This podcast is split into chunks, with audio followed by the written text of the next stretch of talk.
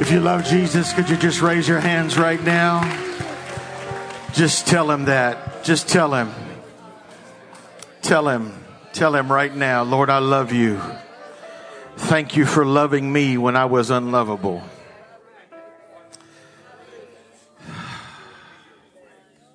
Thank you, Jesus. Thank you, Jesus. How many are thankful for the love of the Lord? Amen. Give you a little praise report. Is that okay? Several of you asked that uh, where I was at on Sunday. I was actually on assignment preaching for my dad to try to give him a break. 73 years old, preaching on Sunday, Wednesday, two prison services every week. Been preaching and teaching one prison service over 40 years every Monday night. You talk about faithful. Saturday, uh, I went to help him on Sunday so he could have a break. And uh, Saturday, they had prison service in College Station, Bryan College Station, there in Texas, where Texas A&M is. And at the last count, let me be clear because we don't have a total count. At the last count, God filled 20 men with the baptism of the Holy Ghost. Amen. How's that for a praise report? I said, how's that for a praise report? I'm telling you, I'm believing for the day, just like I said the other, uh, the other, uh, last week, I'm believing for the day we got more praise reports than we do prayer requests. Amen. How many of you like that in your own life? More praise reports than prayer requests. Lord, I receive it in Jesus' name. In Jesus' name. Amen. I want to say thank you to Pastor and Sister Neelan for, for allowing us to be here. I told someone yesterday they rescued us from Houston. and uh, thank all of you for loving me and my family and my son.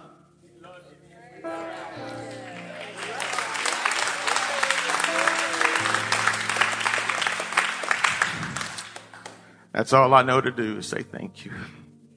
Thank you. James chapter 2. Very familiar part of James. What does it profit, my brother? Verse 14, if someone says he has faith, but does not have works. Can faith save him? If a brother or sister is naked and destitute of daily food, and one of you says to him, Depart in peace, be warmed and filled, but you do not give them the thanks which you are needed for the body, what does it profit? Thus also faith by itself, if it does not have works, it is, everybody say dead. Someone will say, you have faith and I have works. Show me your faith without your works and I will show you my faith by my works. You believe that there is one God, you do well. Even the devils believe and tremble. But you do, but do you want to know, O foolish man, that faith without works is dead? Was not Abraham our father justified by works when he offered Isaac his son on the altar? Do you see that faith was what? Working together with his works. And by works, faith was what? Everybody say made perfect. Look at your neighbor and say, neighbor, your faith without your works, James says, is dead. Amen. This may be one of the most well known, but it's also one of the most controversial theologically sections of James. So we're going to talk about it tonight. The action of real faith. The action of real faith. Look at your neighbor and say, we got to have real faith. Lord, speak to us right now in the next few moments. Let your thoughts be downloaded. Your words, let it not be me, but let it be you. Let us leave here today empowered and faith filled that you are with us in Jesus' name. If you're thankful for the word of the Lord, before you're seated, could you put your hands together one more time? Amen.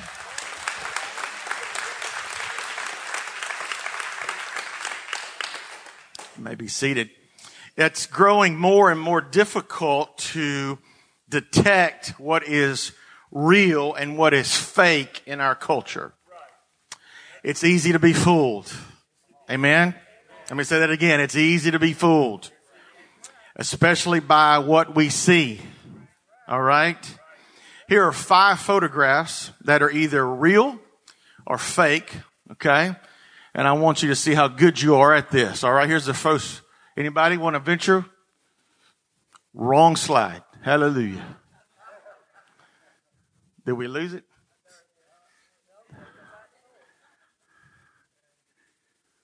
Maybe, maybe not. There we go. Okay. Real or fake? Anybody? Real? Fake. Okay. Go ahead. Real. Yes. That's actually a place in Africa. Sorry. All right. Next slide. College of Architecture and Planning. Isn't that awesome? They totally messed up the scaling on the sign. Real or fake? Real or fake? Go ahead. Fake. Yeah, absolutely. Can't believe everything you read on the internet. All right. Next slide. Real or fake? You want to say fake, but you know that that looks too weird to be fake, so it's got to be real, right? It's actually in a park in New Zealand. All right. One more. Oh, this is my favorite. Real or fake? How many you say real? If you say real, how many say fake? Actually, you're good. That's the most famous bear on the internet right there. All right. It's actually fake. So there's a lot of things in our culture we know because of technology and the world that we live in that seem real to us, but they're fake. And there's a lot of things that are fake, but they seem very what? Real. So this week we're looking at probably one of the most well-known sections of James's letter and maybe one of the most controversial. And James is saying that there is a way. Everybody say there's a way that we can find out what real faith is and what fake faith is. Let me say that again. Real faith versus what? Fake faith. The majority of the New Testament message teaches us that we are saved by what? Faith alone. By grace through faith, we are saved, Paul says in Ephesians.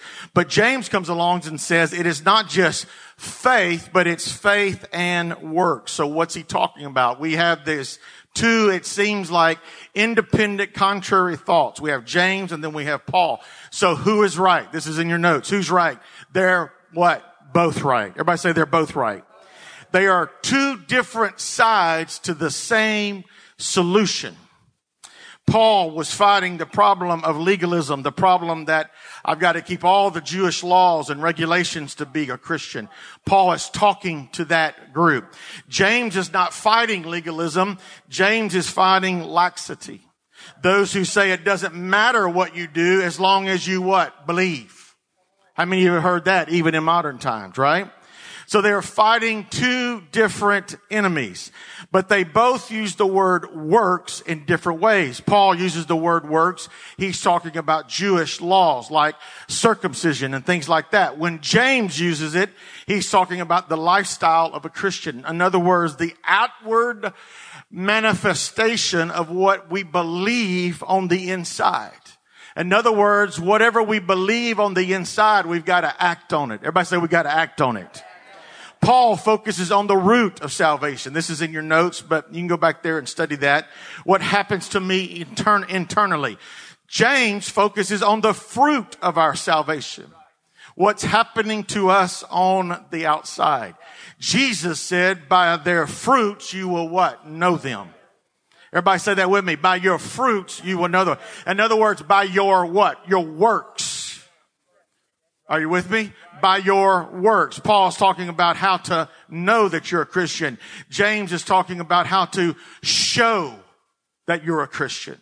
Paul is talking about his passages on faith alone and how to become a believer. Paul, James talks about how to behave like a believer. So it's not a contradiction. Everybody, are you with me so far? It's not a contradiction. It's say, it's summed up in Ephesians 2, 8 and 10. For it is by what? Grace you have been saved what? Through faith. for a life of good works that God has already prepared for us to do. There's three prepositions in this passage. By faith. Everybody say by faith. I mean by grace. Excuse me. By grace what? Through faith. What? For good works. Say it again. By grace. Everybody say it with me. By grace. What? Through faith. For what? For good works. Now, if you get those out of order, you're in trouble because your good works cannot save you. So if you think that you're going to be saved by your works, your faith is in trouble. But he's saying that by, we are saved by grace through faith. We have to understand, I've said this, your pastor has preached it to us, especially over the last several months. We have to remember that salvation is an act of grace. God did, we did not find God, God found us. I'm fourth generation apostolic. That's okay. God still found you. It's by His grace that you're sitting here tonight. Can I remind you of that? I said it's by your, His grace that you're sitting here tonight. It's by His grace that you have any righteousness in your life. It's by His grace that you have any holiness in your life. It's by His grace that you woke up this morning and took a breath. It's by His grace that you are in your right mind tonight. It's by His grace that you're going to lay down tonight and sleep uh, with sweet rest. It's all by His grace. Amen? So how do I show that I'm a believer? James says there's five ways that you can know that you've got the real thing. Everybody say the real thing. Number one, real faith, this is in your notes. Number one, real faith is not just something you say. Verse 14, what good is it for my brother if a man claims to have faith but has no what? Deeds. Can such a faith save him? It doesn't say he actually has faith. It says he actually claiming to have faith. He's talking about it. We know all the right phrases. See, there's a lot of people that claim to be Christians. The Gallup poll, and it depends on what year you look at it and, how recently you look at it, says that over 50 million Americans say, quote unquote, I am born again. But ladies and gentlemen, if we understand anything, we understand we don't always see that lived out in people's lives. Today we tend to easily stick a label of Christian on people who make the slightest sound of being a believer. It's more than just talking about being involved in faith. Jesus said, not everybody who says to me, Lord, Lord, is going to enter into the kingdom of heaven. Not everybody who has a bumper sticker, a Christian fish on the back of their car is a real believer. Not everybody who is a professor of Christianity is a possessor of Jesus Christ. Oh, let me say that again. Not everybody who is a professor of Christianity is a possessor of Jesus Christ. Can such faith save him? James says no, because talk is cheap. James is saying that real faith is not just saying something you do. Do you know anybody in your life that claims to be a Christian, but there's no fruit in their life? Anybody? Second thing, real faith is not just something you feel. Now, this is where we get in trouble here, especially as Pentecostals and apostolic spirit filled people. Let me tell you something. Faith is more than just your emotions. There's a lot of people that confuse emotions and sentiments with faith. Faith is not something you just feel. You can be emotionally moved and never act on it. You can go to church and get a quiver in your liver and not make a difference in the world. He gives us the illustration in verse 15. Suppose a brother or sister is without clothes or daily food. If any one of you says, go, I wish you well fed, but does nothing about his physical needs, what good is it? In other words, what good is you saying it if you're not going to do something about it. Real faith is more than just sympathy and feeling uh, and emotion and goosebump on Sunday morning. Uh, I've got to do something about it. Uh, I've got to walk this out. I've got to act this out. If I have real faith, then it's very practical to live out that faith. And you know what else? Living out that real faith means being involved with real people talking about Christians here. One of the few times that you see a reference here to Christian women being called sisters. When you become a part of God's family, you have some family responsibilities. Can I say that again? When you become a part of God's family, you have a family responsibility. Do you realize that there are multiple, multiple commandments, especially in the New Testament, that can only be fulfilled uh, if you are fulfilling those within the body of believers that you profess to belong to? A real believer will care about other believers. First John 3:17 if anyone has a material possession and sees his brother in need and has no pity on him how can the love of God be in him? Real faith is generous. It wants to give. Amen? I said it wants to give. Who can count on me in a crisis how many Christians have the freedom to call you up or me up in the middle of the night if they were in an emergency? That's not just talking the talk. I said, that's not just talking the talk. First John 3 says that one of the proofs of salvation is how we love other believers. Do I have fellowship with other believers? Real faith wants to be around other believers. Are you, are you with me? Well, I love Jesus, but I don't love the church. Well, you're in the wrong place because that's saying like saying you love me, but you don't love my wife. It doesn't work that way. You get us together. Amen. And you can't love Jesus and not love the church. How can you love the one you haven't seen if you can't love the one that's in front of you? Amen. Is that okay? And that's, and what I'm talking about is understanding that every person that's coming, brother, uh, Robin Johnson just prophesied to us that they're coming. I said they're coming. You remember that? Brother Dwayne went back there and pushed open the door prophetically and they're coming. And guess what? As they come, they're not going to look like you. They're not going to talk like you. They're not going to dress like you. But they're coming who of us among us in this building will break out of our clique uh, and out of our circle and out of our TP around the campfire and say, come on in. We're going to love you exactly like you are uh, till God moves upon your heart uh, and gets you like he wants you. I said they're coming. I said they're coming. So real faith is not us up here uh, 24 hours a day talking in tongues, walking around this building and believing for revival. Sometimes revival is going to walk through the door and we're going to have to put what we've been talking in tongues about in the spirit uh, and we're going to have to put it to work uh, and we're going to have to put it into action. Is that okay? Just want to remind you, I know that this room is full of mature believers who love every single person that they come in contact with. But we have to remember if our faith is not in action, then our faith, James says, is dead. If I don't feel like helping other Christians, then I have sick faith.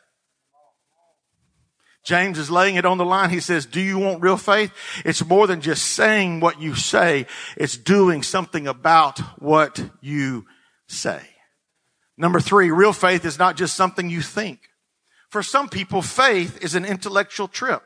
It's a matter of mental assent, a matter to be studied, debated, talked over, and discussed. And James imagines this intellectual objector in verse 18. Someone will say, you have faith but I have works. He's imagining a very intellectual person saying, Hey, you're into faith. That's good, but I'm into works. Different strokes for different folks. So let's debate it. You've got your thing. I've got mine.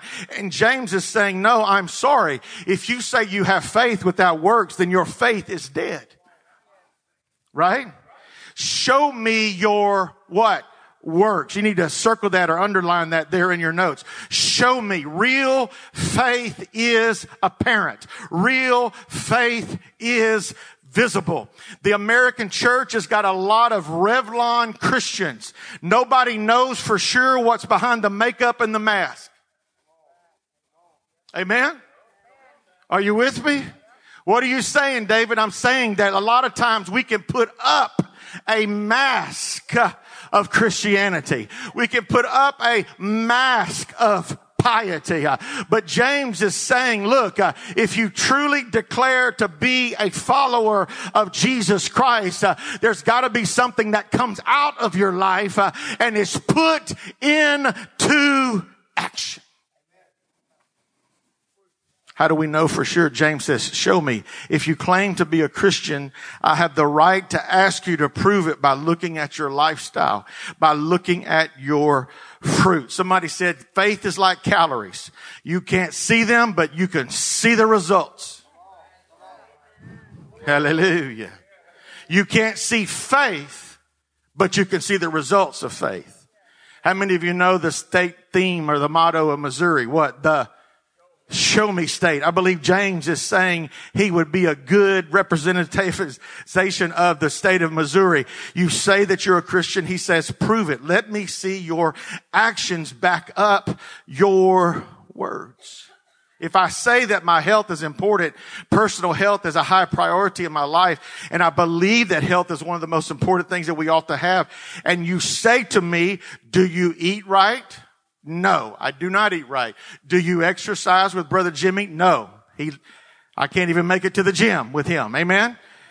Do you get proper rest? No. Do you take your vitamins? No. Do you ever go to the doctor for a checkup? No. It doesn't matter what I say that my health is a priority. If there's no action to back up what I'm saying, then it's truly not a priority.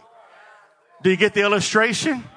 A lot of times we can profess to say that Jesus and the church are the most important things in our life, uh, but if our actions don't back up what we're saying, uh, then the priority of who Jesus is uh, is really not there. There's a reason that Jesus taught us a pattern of prayer, right? There's a reason. What? How, what? Our Father who art in heaven. What? Hallowed be thy name. That literally means that the name of Jesus should be preeminent uh, above all things that we do, uh, act, uh, and live upon. Uh, it should be over everything that we do. What does that mean? Uh, that means that the name and the preeminence of the name of Jesus uh, frames everything that I do in every part of my day. I love my wife to the glory of God. I go about and do a job to the glory of God. I go about and serve my community what? To the glory of God. I come to this church and I give myself, uh, whether it be in tithe or offering or testimony uh, or my talents, what? To the glory of God. Uh, everything is framed by the preeminence of Jesus Christ uh, over our life. Uh, but ladies and gentlemen, uh, if we're not careful, uh, and I can testify to you, uh, I am 52 years old, uh, a preacher's kid, raised in a preacher's home, sleeping under a pew. I can testify to you. There's been many times in my life that I professed to be it, but I did not act like it. Why? I'll tell you why. I forgot that Jesus should be preeminent over all things and all areas of my life. Are you with me? Real faith is more than just something you think. Uh, you can claim to have real faith in a mental a, state, but it's something more than you say. It's something more than you feel. It's something more than you think about. Second Corinthians 5:17 says any person that becomes a Christian has become a new person on the inside. The old things are what? Passed away. Does it happen overnight? No, I can't guarantee you that it's going to happen overnight. But there at least should be some evidence. I'm mystified by people that just say, and, and, and, and they say, well, my bad attitude, that's just who God created me to be. No. That's not who God created you to be. God gave you a born again experience by water and spirit. Uh, and the evidence of the spirit living on the inside of you uh, is going to give you a course correction in your attitude. Uh, so you don't have to be the same way that you always were. Uh, I said you don't have to be the same person uh, you always were. Uh, you don't have to be negative Nancy or, or down or Debbie.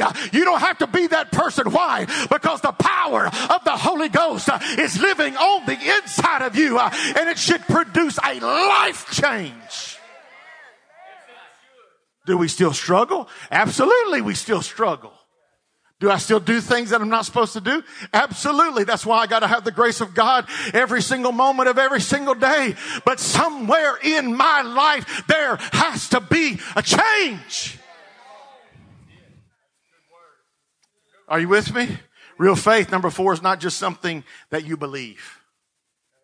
Real faith is not just something that you believe. You believe that there's one God. James says, good. Even the devils believe that and they shudder. There's a lot of people who have strong beliefs about God, the Bible, about Jesus. They can even recite all the good scriptures and sing all the hymns. And James is saying, big deal. Even the devil believed. It's foolish to be an atheist and the devil is no fool. The devil believes in God. Why? The devil is a very good theologian. You know how I know that? He knows more Bible than most of us do. He knows theology backwards and forth. You want to, you want, want to know why I know he knows that? Because he's good at quoting it and twisting it. And when he twisted, we don't even know he twisted Adam, Eve. We don't even know he twisted because he took the very words of God and he just turned it a little bit. Right?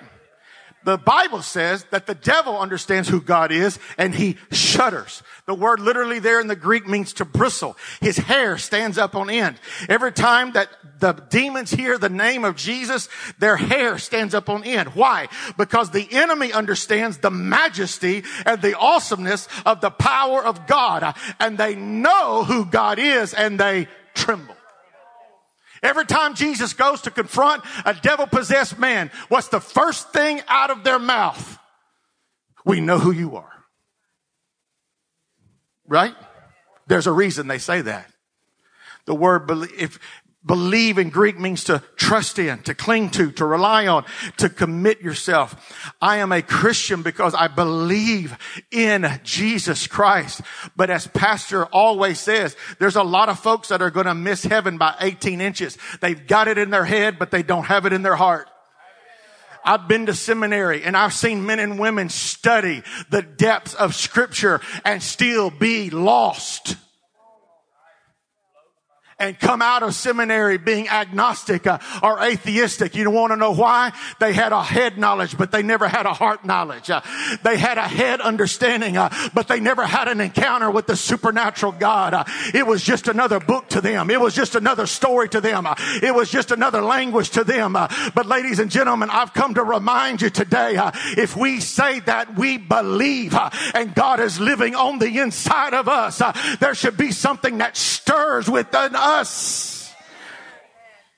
And when we say that I believe, it should come out in our actions. Everybody say in our actions. Verse number five, real faith is something that you do. There's the bottom line. How many of you are bottom line people and you'd wish we'd just skip to five? I'm talking to some of you here tonight. Real faith is something that you do. Faith is active, not passive.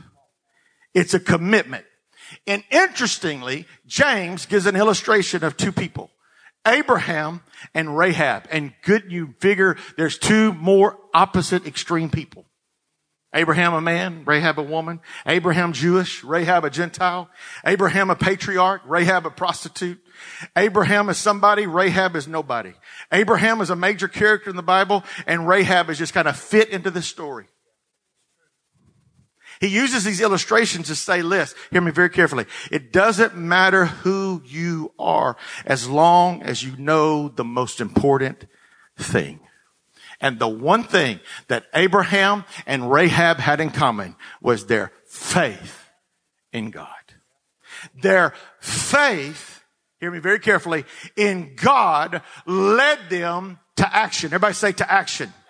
Verse 20, you foolish man, do not, you, you won't evidence that faith without deeds is useless. Was not our ancestor Abraham considered righteous for what he did when he offered his son Isaac on the altar? His faith and his actions were what? Working, everybody say working together. His faith was made, listen to what James says. His faith was made complete by what? By what he did. And scripture was fulfilled when it said Abraham believed in God. How do we know that? He, we saw it. He behaved in a way that his belief came out visibly. Abraham believed God and it was a credit to him what? Righteousness. And he was called God's friend. You know the story. It's the ultimate test where God asked Abraham to give up his own son. Abraham was already a believer. Hear me very carefully. So God was not calling him to act to see if he would perform, to see if he could be trusted to become a believer. Abraham was already counted righteous. Abraham was already a believer because 25 years earlier, God says you're a righteous man. So he's not talking about being saved by works. Uh, he's talking about and he's saying, uh, let, let us see how much you believed. And so Abraham obeys God and he does exactly what God is calling him to do. I think most of you know the story. He takes his son, he cuts the wood, he makes the preparation, and then Abraham says to his son while they're walking up the mountain, we, not I, we will return. Why? Because he knew that if God had promised him something, which God had already promised him a son, and he had already promised him to be the father of many nations, uh, if God had promised him something uh, and he was going to take it away from him, uh, then he knew that God had the power to return it back to him, uh, even if he had to raise Isaac from the dead. So what was Abraham doing? It was an action. Everybody say it was an action. His works proved his faith. Why? Because Abraham held nothing back from God. Rahab, you see the story in Joshua 2. It's the story of how a prostitute befriends a couple of spies when they're coming into Jericho. And Rahab, by her action, everybody say by her action, ends up in the family lineage of Jesus. Why? Because she didn't just say what she believed.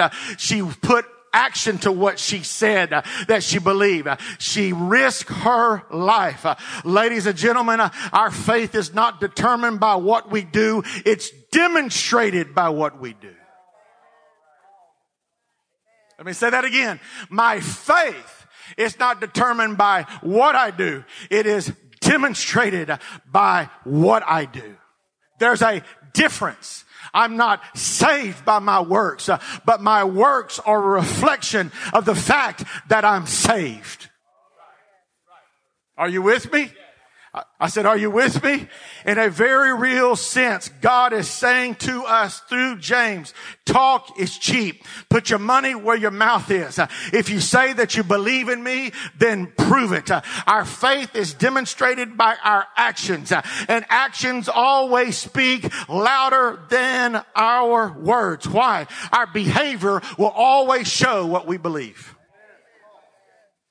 Second Corinthians says, examine yourself to see whether you are in the faith. Uh, real faith. Uh, let me, let me say this again and I'm, I'm fixing to close. But real faith moves us with compassion toward people that I don't know and toward people that I do know. Real faith uh, moves me into a dedication uh, to serve. Uh, real faith uh, moves me to share what God has done for me through the power of the gospel.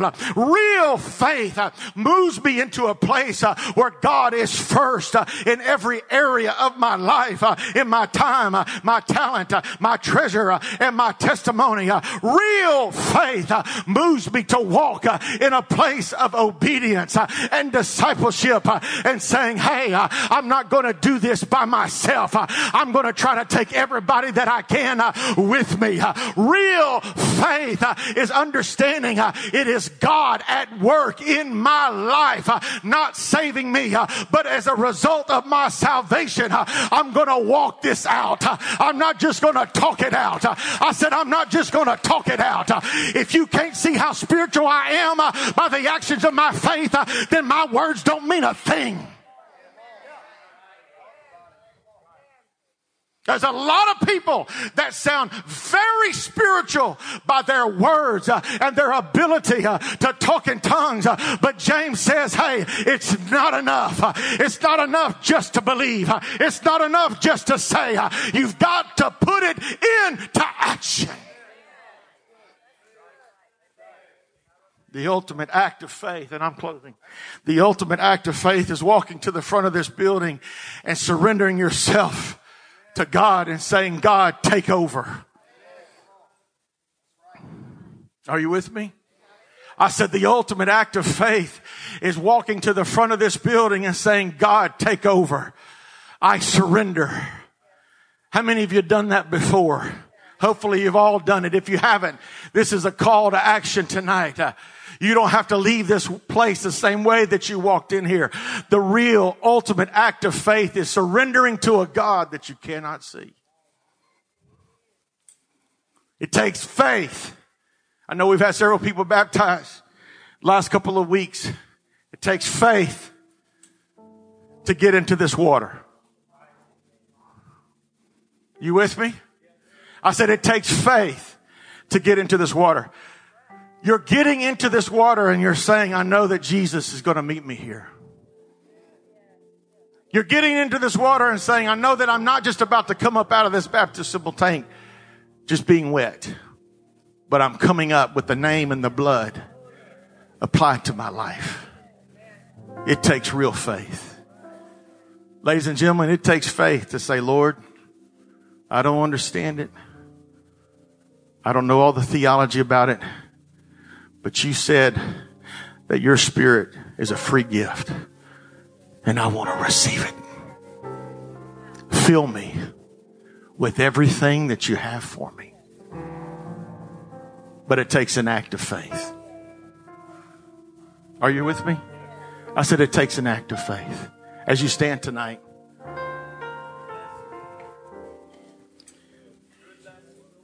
I think one of our challenging points is understanding the simplicity in which our walk with God really is. I said a while ago, I'm not saying that to give you my pedigree, but I said a while ago, just as an understanding, I think most of you know where I come from in my background. 52 years. Many of you can say that, ah, you're nothing but a young pup. I understand that. That's good. I've been serving God for 60, 70, 80 years. I thank God for that. Amen. I said, I thank God for that. Because it takes just as much faith for you to keep serving God for 60, 70, 80 years as it does for somebody brand new that's going to walk to the front of this building on Sunday and surrender their life to God. But I said all that to go back to this point and hear me very carefully. I feel like we've made living for God so complicated that when we talk about faith, this unseen, unknown, uh, this unknown variable, it's hard. It's hard for us to wrap our minds around it. It sounds so super spiritual. It sounds sometimes spooky. It sounds like, oh, there's no way that I could ever have the faith that Sister June has. There's no way that I could ever have that kind of faith. And so we've made it so mysterious. But you know what? Here's what I believe, Pastor. In all of my trying to get knowledge, here's what I believe. what would be the greatest step for most of us to take to uncomplicate what we're trying to figure out in our faith would just be for us to simply surrender to God and say, I don't get it. I don't understand it. It's too big for me. It's too overwhelming for me. And so I give it to you. And so one of the most simple prayers that you could pray tonight is say, Lord, it's yours. Whatever you're dealing with, whatever you're going through, whatever situation that you're faced with, you don't understand, Brother David. I'm faced with the cancer diagnosis. Can you fix it? No, you can't fix it. So guess what? The next best thing you could do is surrender it. Anybody with me? Any mature believers with me and understand? Sometimes that's the most powerful prayer I can pray. Lord, here it is. I surrender. Hands raised all over this room right now. Could you do that? Could you do that? I don't know what you're facing. Don't know what you're going through.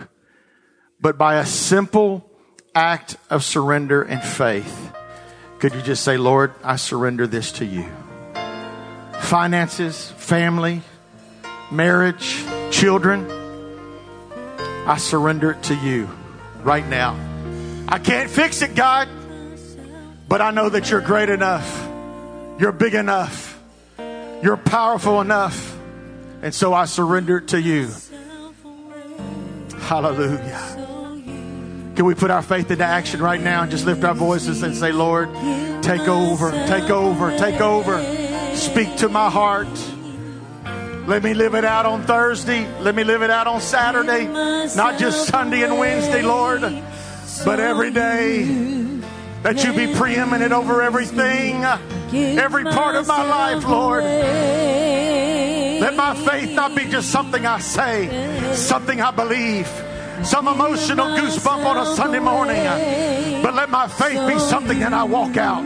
Hallelujah I give myself away. Hallelujah.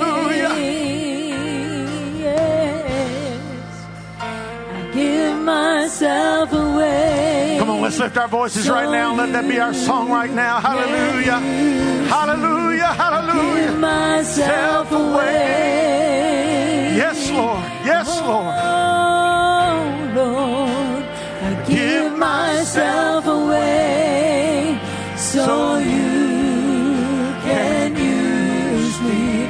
I give myself away.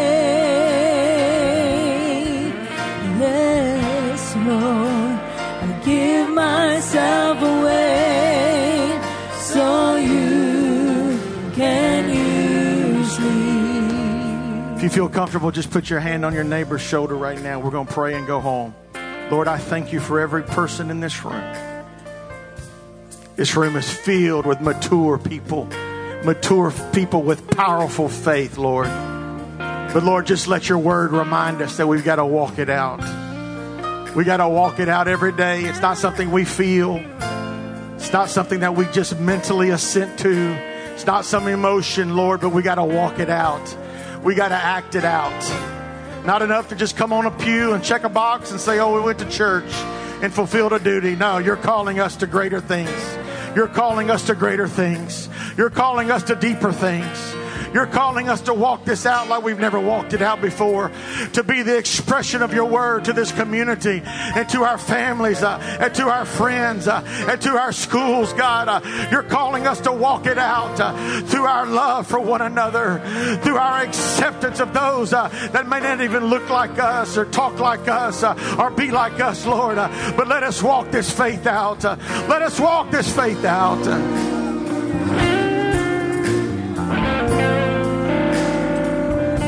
Let us walk it out. Let us walk it out. In Jesus' name we pray. And everybody said, Amen. Let's walk it out this week and this weekend. Let's invite somebody. I mean, believing that God's doing great things at TPC. Invite somebody to come be with you on Sunday. I know Pastor's excited about preaching this weekend. We're going to have a great time and let's see what God does.